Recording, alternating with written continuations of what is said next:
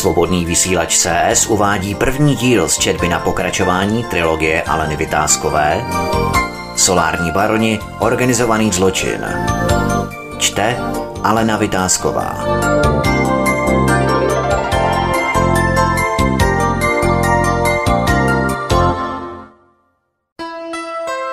Kapitola 18. Fík, filantrop a Emil Fila.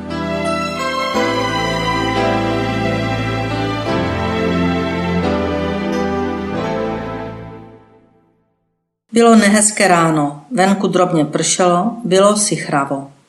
Podzim a zima se blížily a Fíkovi nebylo na nic z toho počasí, ale z problémů, které zjevně mohou padnout na jeho hlavu. Dobře věděl, že ceny elektřiny vyrobené ve fotovoltaikách byly přemrštěné, ale že s ním někdo bude jednat jako s onucí, to se mu ještě nestalo. Celou noc nespal a přemýšlel, proč by se měl spovídat jen on z průšvihu, který zavinili všichni. Možná, že si tu třetí elektrárnu neměl pořizovat z politiky společně. Měl si jít vlastní cestou, jako u těch dvou. To by mohl lépe manévrovat. I hned tuto myšlenku zapudil jako blbost. Co víc tě může ochránit, než společný zločin. Je dobře, že ji mám společně s nimi. Ale proč se po mně v poslední době tak vozí? Zase jsem toho tolik nezavinil a můj synek s advokátem jim také vycházeli vstříc, jak jen mohli. To, že se za licenci platilo, to je přece správné. Rozhorčoval se v noci, když se převaloval a počítal hříchy, vlastně hříšky, které za poslední dobu se svými spolupracovníky a synkem prováděli. Proč já? Proč jen já? Zítra se hodím marot, abych si vše řádně promyslel a pak půjdu za hlavounem a pěkně mu to vysvětlím. To si za rámeček nedá, co mu všechno řeknu. On si myslí, že nevím, komu všechny ty elektrárny patří, že nevím o pistolníkovi, že nevím, jak se za mými zády domlouvali s modrookým. Zapomněli, že mám komplexní informace. Já mám přes licence část informací a synek přes připojení tu druhou část. Já, jen já mám celou mozaiku. Mě tak jednoduše nezničí. To se svinsky plete, Brblal si fík pod fousky a čekal, až bude těsně před sedmou, aby nechal zavolat sekretariát hlavou na, že je nemocný. Nechal vše provést sekretářku a netrpělivě očekával, až mu zazvoní telefon. Věděl, že ho zvedne až na páté zazvonění, aby náhodou nezvedal volání rozuřeného hlavouna. Tak měl dohodnut signál se svojí sekretářkou. A opravdu, něco málo po sedmé mu Hedvika zavolala. Tak co, jak reagovali, co jsi jim řekla? Vyzvídal Fík. Nic, jen to, co jste mi řekl, že jste nemocný, že vás záchranka odvezla přímo z práce, že to je nějaká mozková příhoda.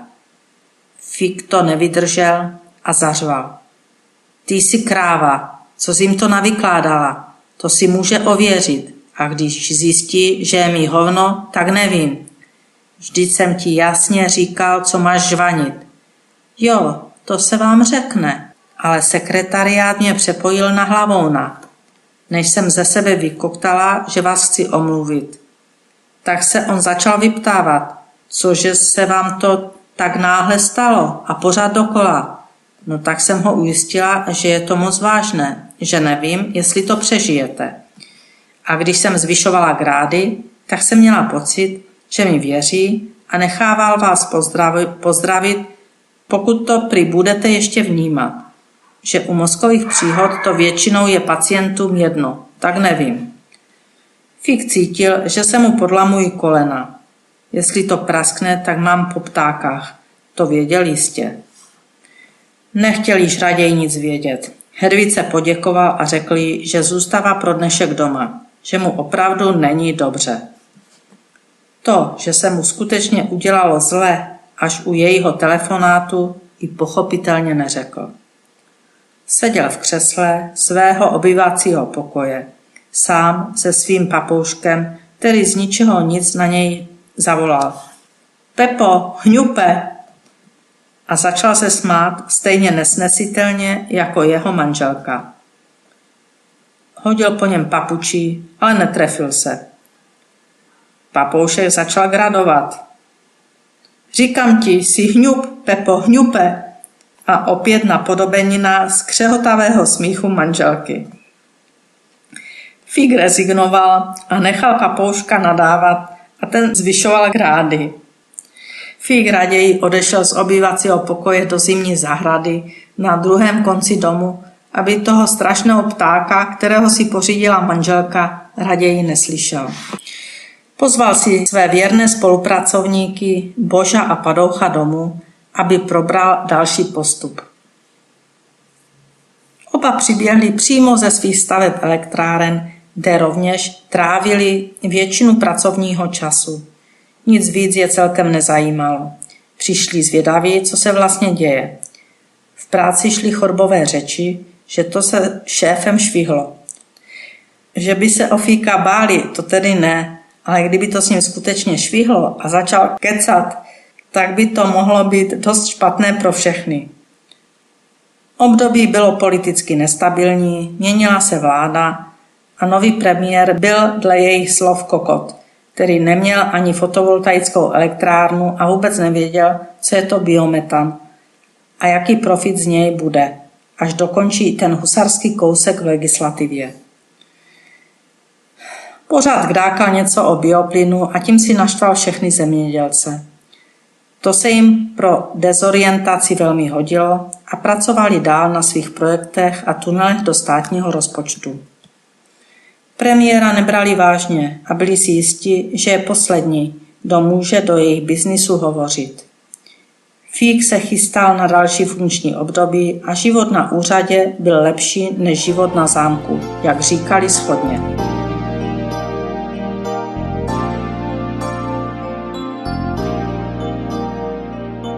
Vkráčeli do vily Fíka. Zabouchli branku a procházeli dlouhým chodníčkem ke dveřím vily, za kterou by se nemusel stydět ani Rothschild. Fík přišel otevřít v hedvábném domácím sáčku s kapesníčkem v kapsičce. Asi to viděl někde ve filmu, že to nosí šlechta, když je po ránu doma. Nevšiml si, co nosí pod tímto sáčkem a proto měl pod ním vytahané tričko s nápisem Vodka Vyborova. Pyžamové gatě z letadla. S nimi se chlubil, že mu je přivezl jednou modrooký z Ameriky jako dárek.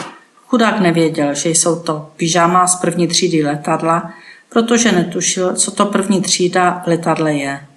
Natož, aby měl znalost, že k výbavě v první třídě při letu patří i pyžama a papuče. Na nohách měl na boso žabky. Pojďte dál, kluci, oslovil žoviálně své podřízené. Co se děje, šéfe? Zaznělo jak v mafiánském filmu. Nic a všechno. Musíme probrat události posledních dnů. Hlavou chce, abych předložil podrobný přehled fotovoltaik, kolik je výkonu, kolik bude třeba peněz na jejich výplatu. Co je naše a co jsou příživníci, jak říkali těm, kteří šli do podnikání jen proto, že jim stát dával neuvěřitelné podmínky, ale nepatřili do jejich party. Jak, jak výkony, vysoukal ze sebe Božo. Jak to máme vědět? Je to bum. Jak máme vědět, kolik je a kolik ještě bude? Padou se zamyslel a dodal. Šéfe, a to máme vědět my? A kdo jiný? Obořil se na něj fík. Vždy jsme za to zodpovědní. Jak zodpovědní, jak zodpovědní? Remcali oba jednohlasně. Kluci, mlčte, to neukecáme. Musíme Hlavonovi něco podstrčit, ať se uklidní. Prostě jsem mu to měl dát dnes ráno, ale jelikož jsem nemocný, tak nemohu. Se na sebe podívali, že by šéf vypadal nemocně, to se jim nezdálo, ale ve vážných chvílích uměli poslouchat a blbě se neptat na šéfovu zdraví. Musím předložit, kolik je výkonů, kolik ještě bude připojeno, prostě co nás čeká, až začnou vyrábět celý rok. a kolik to sežere peněz. Loňský rok jsme tak trochu kecali, ale letos nám to neprojde. To nic není, řekl velkohubě padouch. Já to s Božou připravím. Fíkovi se ulevilo. A jak dlouho ti to bude trvat? No, dnes to nestihnem, jedeme ještě na naše stavby. A usmál se. Ale zítra odpoledne to budete mít barevně. Fík byl ukonejšen. Nalil každému hrníček čaje, jako vždy druháka, a začal si spokojně pobrukovat. Pro jistotu budu ještě nemocný a zítra odpoledne se stavte na kafe a přineste mi ten přehled. Dejte k tomu nějaké barevné grafy, ať má hlavou radost. Kluci sedli do služebního vozu, který řídil Božo a vyrazili do severních Čech na oblídku svých elektráren a pak to vezmou na Jižní Moravu. Dnes by mohli stihnout vše. A jak jeli, cestou zpívali národní písně a měli dobrou náladu. Skleslost fíka na nich nenechala žádné stopy. Na Moravě se zdrželi, protože skončili s kumpány ve sklepě. Probudili se ráno po těžké opici a věděli, že slib předat odpoledne přehled šéfovi nemohou splnit, i kdyby nějaké přehledy na úřadě byly. Jeli zpět jak o závod. Padou jako spolujezdec, něco ťukal do notebooku a Božo mu házel nějaká čísla. Vše dělali ještě pod vlivem alkoholu, který z nich mohl vyprchat tak za dva dny, podle toho, kolik litrů vypili. Kdyby krásný večer po několika litrech vína nezazdili nespočetnou řadou panáku slivovice, tak by to takové následky asi nemělo. Nicméně stalo se.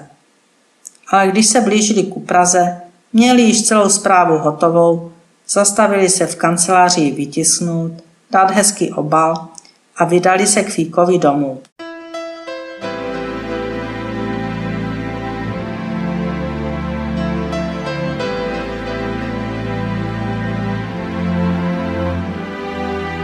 Fík je již nervózně očekával. Manželka byla doma a připravila bábovku. Fík byl opět ve svém hedvábném sáčku, tentokrát to ještě vylepšil malým šátkem kolem krku, který na vytáhném tričku s nápisem Vodka Vyborova byl děsivý. Tak co kluci, máte? Neudržel se Fík. Samozřejmě, šéfe, ještě než dosedli a dali si druhák čaje, podali fíkovi složku se zprávou. Vypadala nádherně. Barva mi hýřila, grafy byly všude. Horší to bylo s obsahem. Padou se ujal vysvětlování, co znamená ten graf, co ten druhý. Vysvětloval s nadhledem znalce a odborníka. Fík jen lapal po dechu a v myšlenkách se pířil – to jsou mi chytří kluci. Nechal si vysvětlit, co které číslo a graf znamenají a byl nadmíru spokojen. Poklábosili o výstavbách svých elektráren, o problémech, které je potkali. Závěrem je Fík pochválil, kde by byla energetika bez nich, že jsou opravdoví odborníci.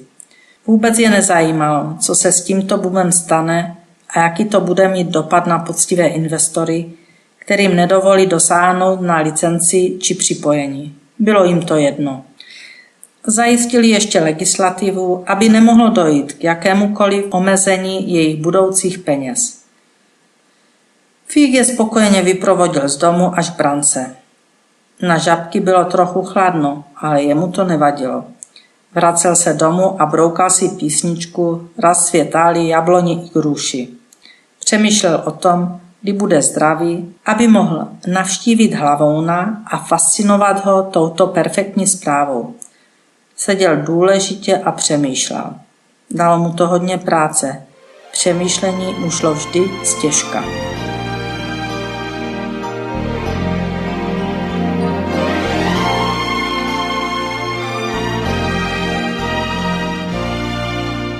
Velká kapsa se probral v nemocnici, když uslyšel hlas Míly. Když ho uviděl, znovu upadl do bezvědomí. Byl to strašný rok. Míla to tak strašně neviděl. Bylo toho hodně, ale sám si nepohoršil. Příjem měl stejný, neli větší, starosti o trochu méně, Byl opět mocný a spokojený. Redaktor dostal, co chtěl a byl klid. Velká kapsa se stále válel v nemocnici a hrál si na nemocného a čekal, až se na něj zapomene. Tedy ne úplně, to zase ne. Hlavně, ať se zapomene na jeho průšvih. Fík se zázračně uzdravil a nechal se nahlásit k Hlavounovi hned první den, když dorazil po týdnu do práce. Ten ho bez termínu i hned přijal. Fík byl sebevědomý. V aktovečce nesl zprávu a těšil se, jak bude hlavou nafascinovat svými vědomostmi. Vrazil k němu do kanceláře, aniž by počkal na sekretářku. Ahoj, tak jsem tady. No a co? Odvětil s ušklepkem hlavou. Tak ve které nemocnici jsi skončil? Zeptal se hlavou a byl zvědav na reakci toho velblouda. Samozřejmě, že když se hlavou dověděl, že Fík je v nemocnici a že ho odvezla rychlá, tak si nechal vše prověřit. Ne kvůli Fíkovi, na kterému vůbec nezáleželo, ale co kdyby se dostal fakt do nějakého stavu bezvědomí a žvanil, nesmysly.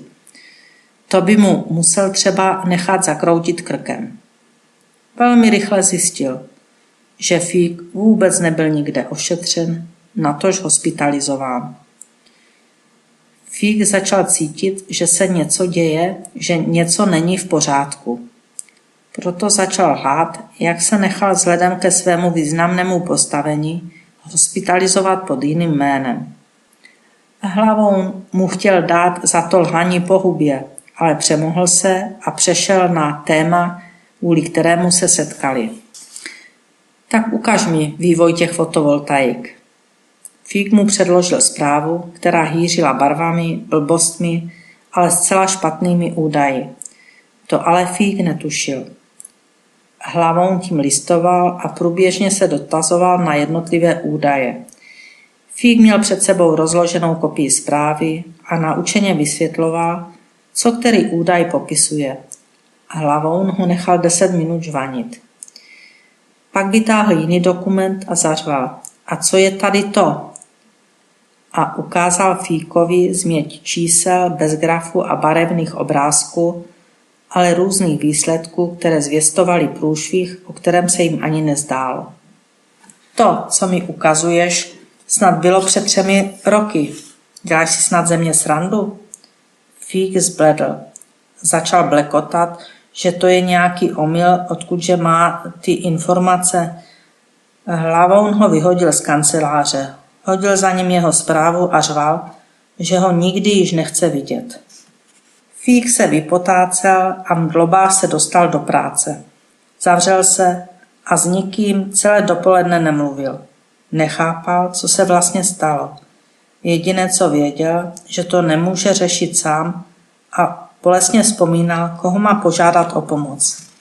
Velká kapsa je ve špitále. Míla mu moc neporadí. Modrooky. Koho pro boha, koho mám zavolat? Lopatu, ten je nejchytřejší.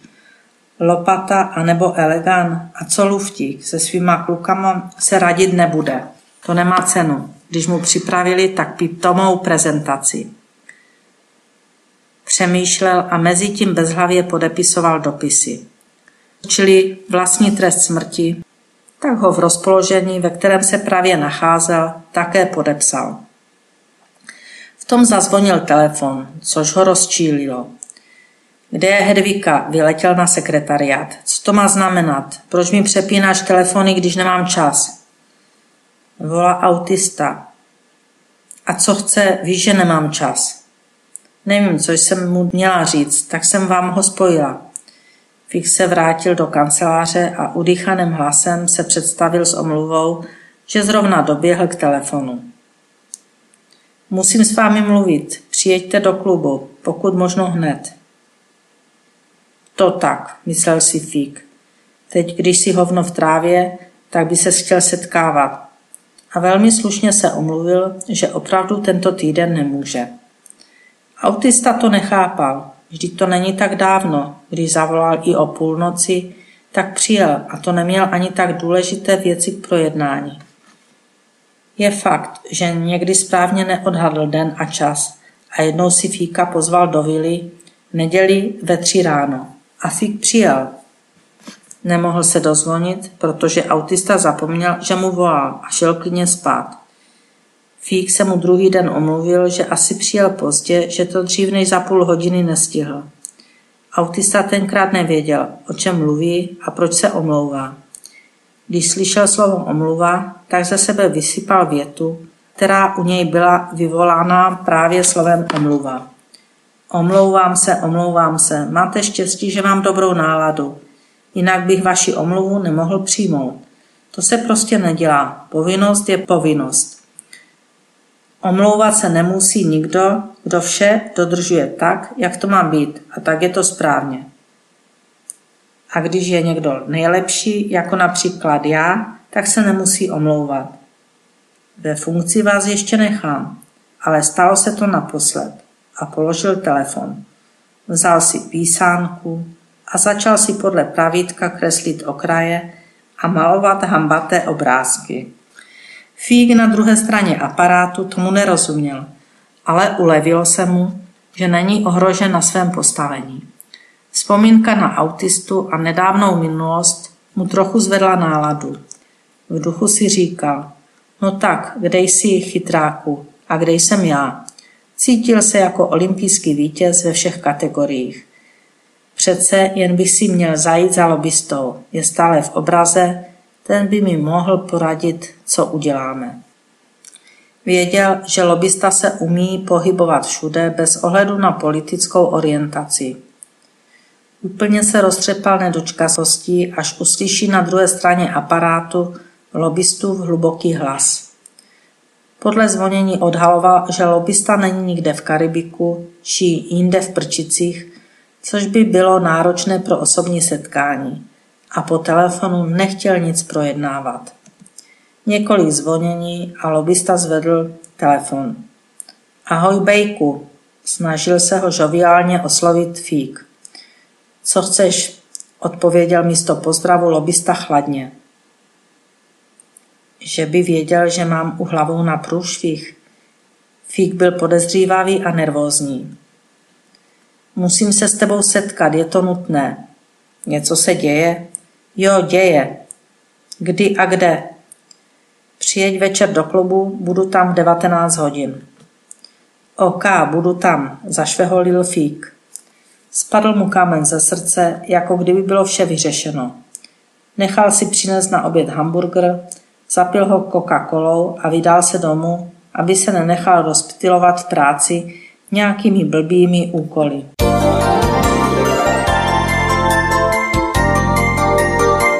Svobodný vysílač CS uváděl první díl z četby na pokračování trilogie Aleny Vytázkové Solární baroni, organizovaný zločin. Četla Alena Vytázková.